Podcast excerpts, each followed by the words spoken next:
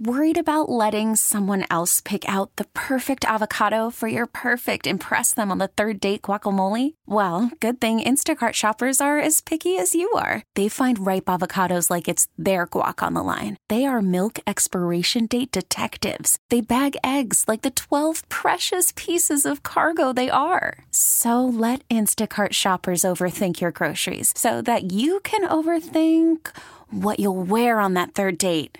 Download the Instacart app to get free delivery on your first three orders while supplies last. Minimum $10 per order, additional term supply. We really need new phones. T Mobile will cover the cost of four amazing new iPhone 15s, and each line is only $25 a month. New iPhone 15s? Only at T Mobile get four iPhone 15s on us and four lines for 25 bucks per line per month with eligible trade in when you switch.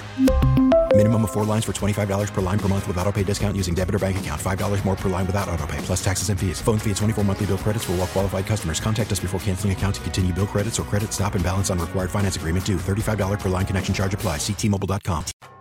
Home and home. Well, if you're going to do a whole show focused on sports on TV, you absolutely at some point in that show have to talk with Michael McCarthy. He has been everywhere covering sports on television, sporting news, USA Today, Sports Illustrated, the New York Times. Now he's doing it for frontofficesport.com.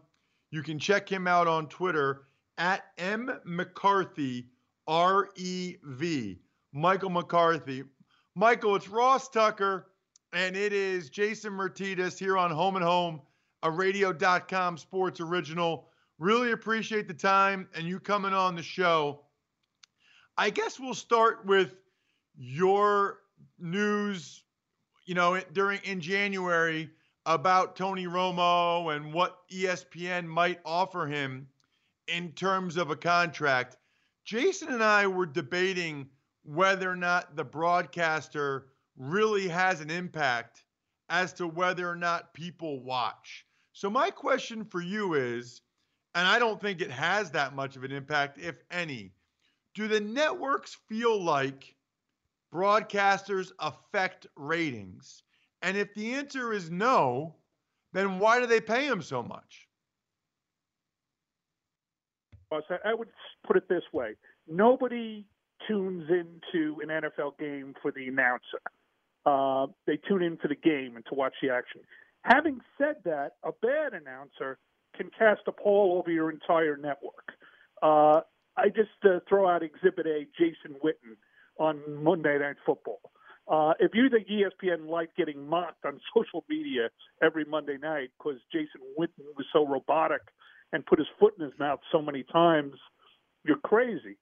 So I, I think a good announcer enhances a broadcast, but a bad announcer casts uh, uh, puts a stain over your entire network.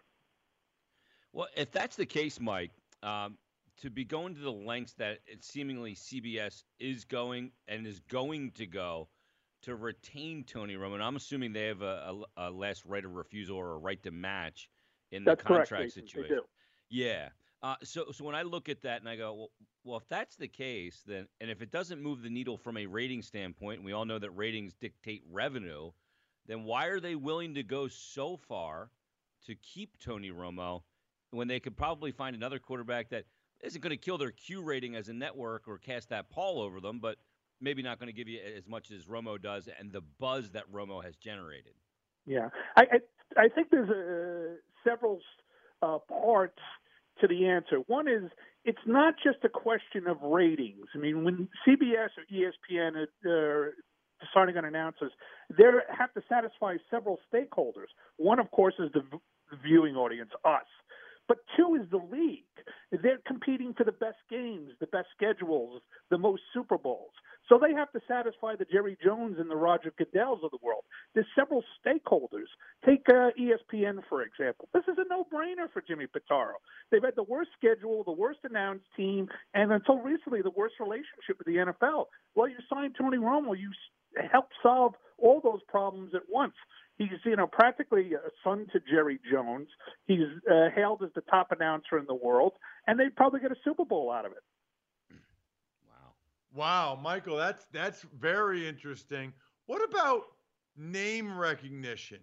How important, in your opinion, is name recognition? Because this is another one where, for me, once the game's on, I just want whoever's going to describe the game the best. I don't really care if you went to 20 Pro Bowls or none. Yeah, name recognition is, very important. I mean, I, I know you guys have been uh, all over the sports TV business, so you know what I'm going to say. But there's very few announcers who can move the needle with the public the way Tony Romo has. I mean, I, I have to go back to to John Madden to have that kind of reaction from the public. So, you know what I mean? 99% of the time, people don't give a damn about the announcers. Like you said, they just want somebody to get out of the way and describe the game well and maybe teach them something along the way. But Romo seems to have uh, struck a chord with the public in a way I, really haven't seen in 15 years. Yeah, Mike, the interesting thing to me, though, is initially when Tony Romo started, because he doesn't fit into the cookie cutter um, analyst chair like a lot of guys do. They come in and – they do it the way they saw it growing up, and where it's where it's announcer, play-by-play guy, analyst, very rigid. Romo has come in and put a flow to it and done his own thing, been way outside the box in his approach. And and we were talking before you came on. You got to credit Jim Nantz, who's a venerable broadcaster, for allowing Tony to be Tony. But initially, a lot of people were turned off by Tony Romo. It took some time for them to realize that his predicted his ability to predict what was going to happen was his fastball, but that took a little bit of time, didn't it? Jason, you're right, and it's easy to uh, forget that. You know, you give a, a dog a good name, everybody wants to add to it. But in the beginning, Romo wasn't good. He mumbled. His voice was kind of funny. He would go up and down. He would uh, stumble over uh, Nantz. And I think Nantz, as you and Ross uh, accurately point out is really the secret weapon here. I mean, he's one of the all-time uh, play-by-play announcers, and he was willing to put his ego aside and make Romo the star to help Romo develop into what he became by the end of the first season. And by the end of his second season, I mean, that uh, AFC championship game between the Patriots and the Chiefs. I don't know if you remember uh, how they uh, they called that game, but to me, that was nearly a perfect broadcast. I mean, if I was CBS, I would have said, "You want ten million? Here it is, ten million a year right after that game." Yeah. We're talking with Michael McCarthy, uh, who's a senior writer for Front Office Sport. Check him out on Twitter at M McCarthy REV. Been reading his stuff for years, going back USA Today, Sports Illustrated, etc. I wanted to dive into Michael the XFL because I've been following their ratings. I'm obviously, you know, very curious. I guess the question I have is what ratings do they need to maintain? I know they've dropped every week so far, but about what level do they need to maintain for them to really be able to monetize this a year from now with advertising and for this to be a sustainable business? Because I'm just curious if we know or have an idea of sort of what the magic number has to be. Yeah, Ross, I would put it at one million plus per week. Uh, in week three, they averaged 1.6 million. Uh, now that's down 48% from 3.1 million in the first week. So in the space of two weeks, they lost half their audience. That's worrisome. That's very worrisome. That's kind of uh, going along the way of the original XFL and, of course, the late unlamented AAF. But having said that, in the land of the blind, the one-eyed man is king, right? What else is on TV that can get that kind of numbers? You know, baseball hasn't started yet. They're up against college basketball. So, you know, if if they can maintain in the 1 million, 1.5 million range, I think ESPN and Fox and the advertisers will be happy. The question is, Mike, will they maintain that? Because eh, for me, the the product is second rate as compared to the NFL. And, and in a way, you know, they obviously can't compete head to head with the NFL, but in a way, the fact that it starts immediately after the Super Bowl, it for me is not a great time to start because I'm ready for a little tiny break from football, and when I do the side by side comparison a week later or 10 days later from the Super Bowl to the XFL, it doesn't hold up. So it doesn't hook me initially. So can they maintain that 100, you know, that 1 million plus audience? And why hasn't it worked in the past? And why is it going to work now? What's the difference? Can they maintain it? I mean, I'm going to go with history and say no. Uh, you know, you show me a spring football you. league that has worked, and you know, I'll give you a million dollars. I mean, every one of them has gone belly up. So, I mean, if I'm going to follow history, I'm going to say no. They're not going to maintain it. You know what I mean? The, the numbers are heading downwards. Uh, and I think you and Ross have uh, hit upon a point that nobody's really realized. There was an internal debate within the XFL about when to launch. There were some people within the XFL that wanted to launch much later for exactly the reason that Jason is describing, that it comes literally within a week of the Super Bowl. But what from what I'm hearing, Vince McMahon has always had it in his head that he wanted to launch the Sunday after the Saturday after the Super Bowl, and that's what we got. So my question about the XFL, Michael, is what have you thought of the broadcast so far? And we know from the first iteration of the XFL, a bunch of that stuff made its way into the NFL. What have you thought about the broadcast so far, the access, the microphones, etc.? And what, if anything, do you think the NFL will adopt? Ross, I, I think actually the broadcast and the productions have been better than the game on the field. Uh, you know, ESPN and Fox have thrown top, top talent at this. Uh, the productions are terrific. I love the mic'd up access to players. I mean, I've always thought that audio is the last frontier. You know, the cameras and everything are so good now that the last frontier really on TV is to really hear the players and uh, being able to go to a player right on the field, you know, right after they throw a touchdown and, or miss a field goal as Pat McAfee did is amazing.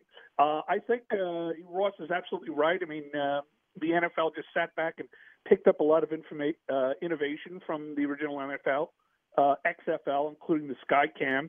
I think uh, you know this time around you'll see more access uh, to players on the sidelines where they haven't been uh, allowed before, and I think you'll you'll see them pick up Ross this whole audio revolution that this new XFL is uh, doing. Hey, Mike. Um, one of the things I'm really curious about is, in my opinion, they've really perfected the way television brings you football. It's it's done so well. HD TV. We talked about Romo and a lot of the great announcers and just the presentation of the game is tremendous. And some of the other sports, there's a little lacking there because the, the drop off from the live experience is so dramatic to the at home experience. Whether that's if you feel that's the NHL or NBA, even golf to some extent um, does well on television, but uh, there's still some things that they could probably do better, and Fox is trying to do that now as well. But what sport could, needs to be improved from the live experience the most to the at home experience that would help the sport grow and garner better ratings? I think it's hockey. Uh, you know, everybody has always said this that you know hockey is great in person and it's uh, bad on TV, and I think that's still true. I mean, I took my 16-year-old daughter to her first hockey game, Christina, the other day, and she was just amazed at the speed and the hitting and the beauty of the game up close, which she wasn't getting at home. Uh, so I think it's hockey. Uh, on the other hand, I think you know football is the most perfect sport ever invented for television. The late great Frank Gifford told me, you know, you you have 22 players on the screen at one time at the snap. You've got natural breaks to go to the bathroom, get a sandwich. It's just the most perfect sport ever invented for television. Wrapping up here with Michael McCarthy from frontofficesport.com at M McCarthy REV on Twitter. Michael, where are we with the streaming stuff and with these TV deals? There's been so much talk with the CBA that the NFL wants to get the CBA done now because it will impact the TV deals and I'm assuming the streaming deals. So the question is, do you believe that that whether or not there's a new CBA would have a big impact on these TV deals? and I saw a report up from Pro Football Talk. I don't know where they got the number of 3.2 billion more per year in TV deals. Is that realistic? It is realistic, Ross. I mean, I think some of these deals are literally going to double. Uh, the NFL has a fantastic story to tell. I mean, most of the, the most watched telecasts on TV now are the NFL. It's the single most valuable property in prime time. Uh, in terms of the streaming deals, you know what I mean, and, and all this talk about oh Amazon's going to come in and YouTube and Google and da, da, da, da. you know I'll believe it when I see it. Uh, the NFL is still broadcast driven, and I think that the fact that they have embrace broadcast TV is really paying off for them because when you look at leagues that are primarily cable TV, such as the NBA, they're having ratings problems due to cord cutting. So uh, I, I really think the NFL is going to stick with broadcast TV. As far as the streaming portion of it, Ross, I think we're still one negotiation away. They, they're going to do this round of deals. It's going to last seven or eight years, and then maybe seven or eight years down the road, then we'll see the streaming take off. Michael McCarthy. Michael, before you go, can you tell the folks about Front Office Sports that might not be familiar? Oh, I'd, I'd love to. We're the fastest growing publisher at the intersection of sports and business. We have a must read free daily newsletter and a website. We have a Shot Callers video series where we uh, interview folks such as yourself who are big names in the business, both in front of and behind the camera. And uh, we're growing like we're growing like gangbusters. It's a real rocket ship. Awesome. Great to hear, Michael. Thanks for coming on the show. Hey, thank you guys. I really enjoyed it. Hey, everybody, it's Ross Tucker. Thanks for listening to the Home and Home podcast. Remember, you can watch or listen live every day from 8:30 to 10:30 a.m. Eastern Time exclusively on the radio.com app or on the web at radio.com slash home. Home and Home.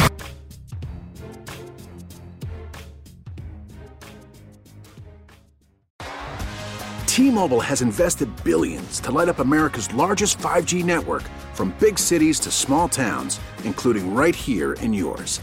And great coverage is just the beginning. Right now, families and small businesses can save up to 20% versus AT&T and Verizon when they switch. Visit your local T-Mobile store today.